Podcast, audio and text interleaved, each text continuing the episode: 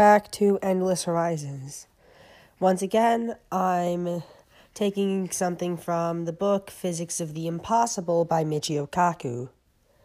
This time, a more current concept the ramjet fusion engine, which is in essence a way to appear to travel faster than light from the inside of the ship, but not the outside, as opposed to the Alcubierre drive, which creates the appearance of traveling faster than light from the outside and to the inside.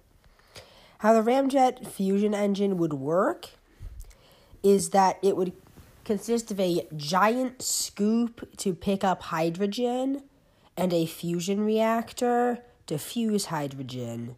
Nuclear fusion is the process that powers the stars, and by harnessing it, we could get ridiculous amounts of power. However, putting it into a rocket like this would create a machine that's capabilities are a bit hard to understand. Because you need to accept one of the basic concept of relativity that time is not a constant.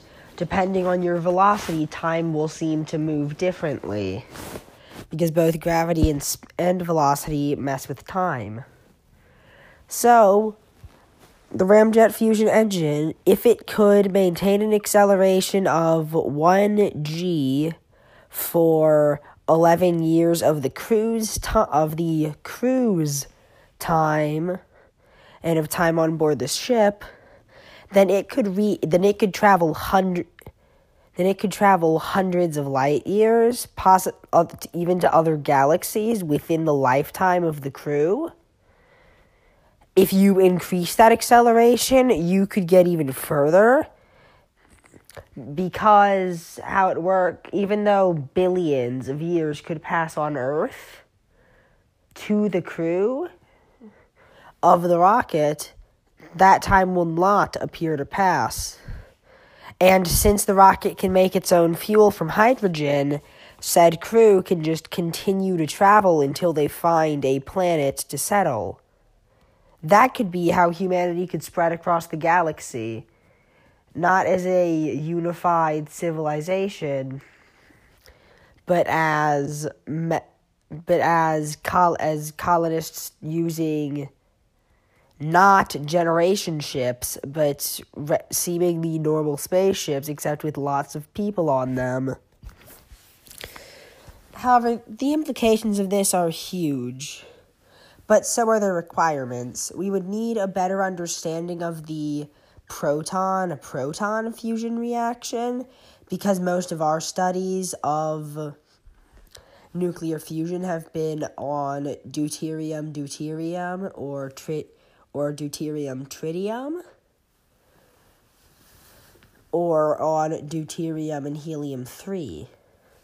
However, most of the hydrogen in space is just regular hydrogen with one proton and one electron, so we would need to f- be able to fuse that. We would also need, if we were going to use this technology to colonize other planets, we would need the crew to be able to bring everything they need with them because there's not really a way they could go back to Earth and know that there will even be something to go back to. Because they could leave Earth and travel the stars while Earth eradicated itself. They could come, to quote a science fiction book, he was just testing the waters. He didn't want to come back to Earth if we'd turned into the Klingon Empire. That that quote's obviously a joke, however, it does sum up the challenges these colonists would face. They could never return to Earth because they would have no way of knowing what it had become. They could come back to find Earth in a nuclear winter or following a completely different ideology. They could come back to find a humanity that had rejected the stars or a debris field in orbit. So they would they would have to be able to establish their own civilization until eventually inevitably, one of the many civilizations sent out, likely Earth, would invent faster than light travel and attempt to reunify humanity. However, that's a whole nother problem. But the tech but how the Alcubierre drive could change history forever, not just the Alcubierre drive, but the Ramjet fusion engine as a substitute for it could change everything because that's the ability to reach other stars now as opposed to in a few hundred years.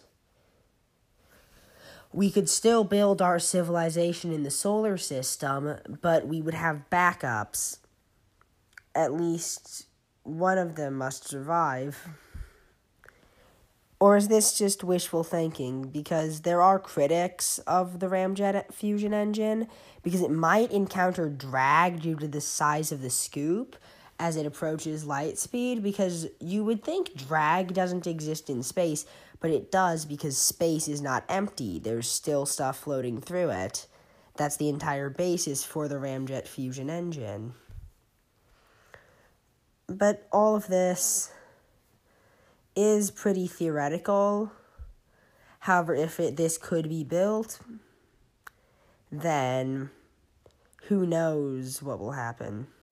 And speaking of this colony concept, this would be quite similar to how the Greeks colonized the Mediterranean. They literally just sent people out and were like, don't come back. Doesn't seem like a very good method now. However, if we possessed technology like this, that could that could be possible.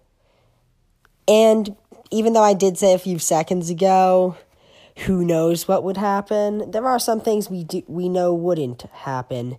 We wouldn't just abandon Earth because there's no way we could build enough rockets to bring 7.6 billion people to other stars. And, however, the Ramjet fusion engine has one more thing I'd like to address actually constructing it. Because we would need a scoop that would be like 160 kilometers in diameter, which is ridiculous if you think about building it on Earth.